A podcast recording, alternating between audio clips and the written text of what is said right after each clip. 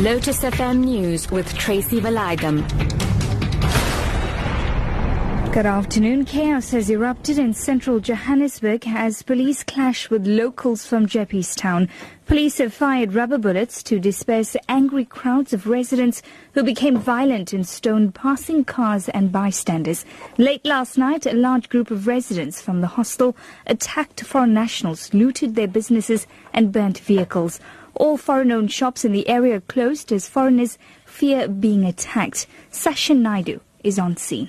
An intense standoff took place between police and dozens of locals from the Jeppestown hostel.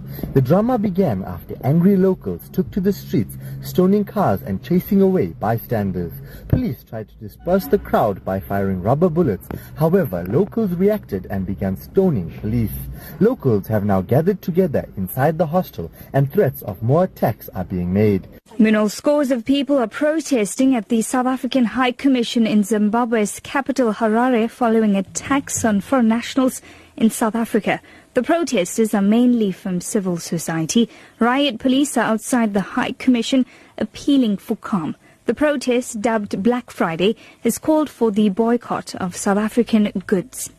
Meanwhile, Cabinet has condemned the ongoing attacks against foreign nationals, which have claimed several lives and left thousands displaced. Speaking at a post-Cabinet media briefing in Pretoria, Minister in the Presidency, Jeff Radebe, says no amount of frustration or anger can justify the attacks and looting of shops. He's also extended his condolences to the families of those who died during the attacks which started in Durban two weeks ago. Radebe says the attacks undermine South Africa's democracy.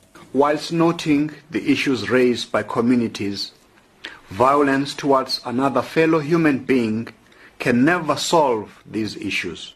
Rather, it reflects very badly on us as a people going against the very ideals of our foundational values of our constitutional democracy. National Police Commissioner Riah Phiyega says her Western Cape counterpart, Arno Lamoer, will be suspended. Lamoer appeared in the Goodwood Regional Court where he and five others were charged with 109 counts which include racketeering, corruption, defeating the ends of justice and fraud. Businessman Mohammed Dauji, who owns a Toba company in the same area, is among the accused. NPA prosecutor, uh, prosecutor Billy Downer says the case is destined for the High Court. The other four suspects are senior police officials of the Bellville police station. The accused have been granted bail of 5,000 rand each Phiyega told Parliament's Police Committee that the processes are underway to deal with Lamoer. All the HR processes are underway and uh, we shall be announcing future arrangements in this regard. But I may also indicate that uh, General Lamoer was going on leave today and uh, General Phathekile was appointed to act. So for the month that he was supposed to be on leave, General Phathekile will take on and act and we I will be announcing next week how future arrangements will be handled. The sentencing of former tennis champion Bob Hewitt has been postponed to May the 18th in the High Court in Pretoria.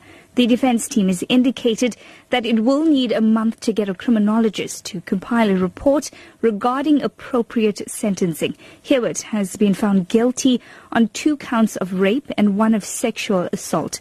Women and Men Against Child Abuse's Tanya Otto has described the postponement of the case as disappointing. Today was disappointing that the state did allow for postponement.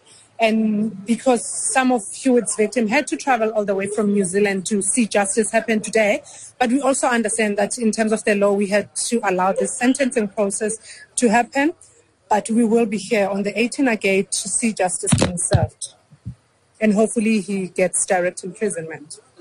Your top story this afternoon, chaos has erupted in central Johannesburg as police clash with locals from Jeppestown. For Lotus FM News, I'm Tracy Valaydham. I'll be back with more news at 1 o'clock.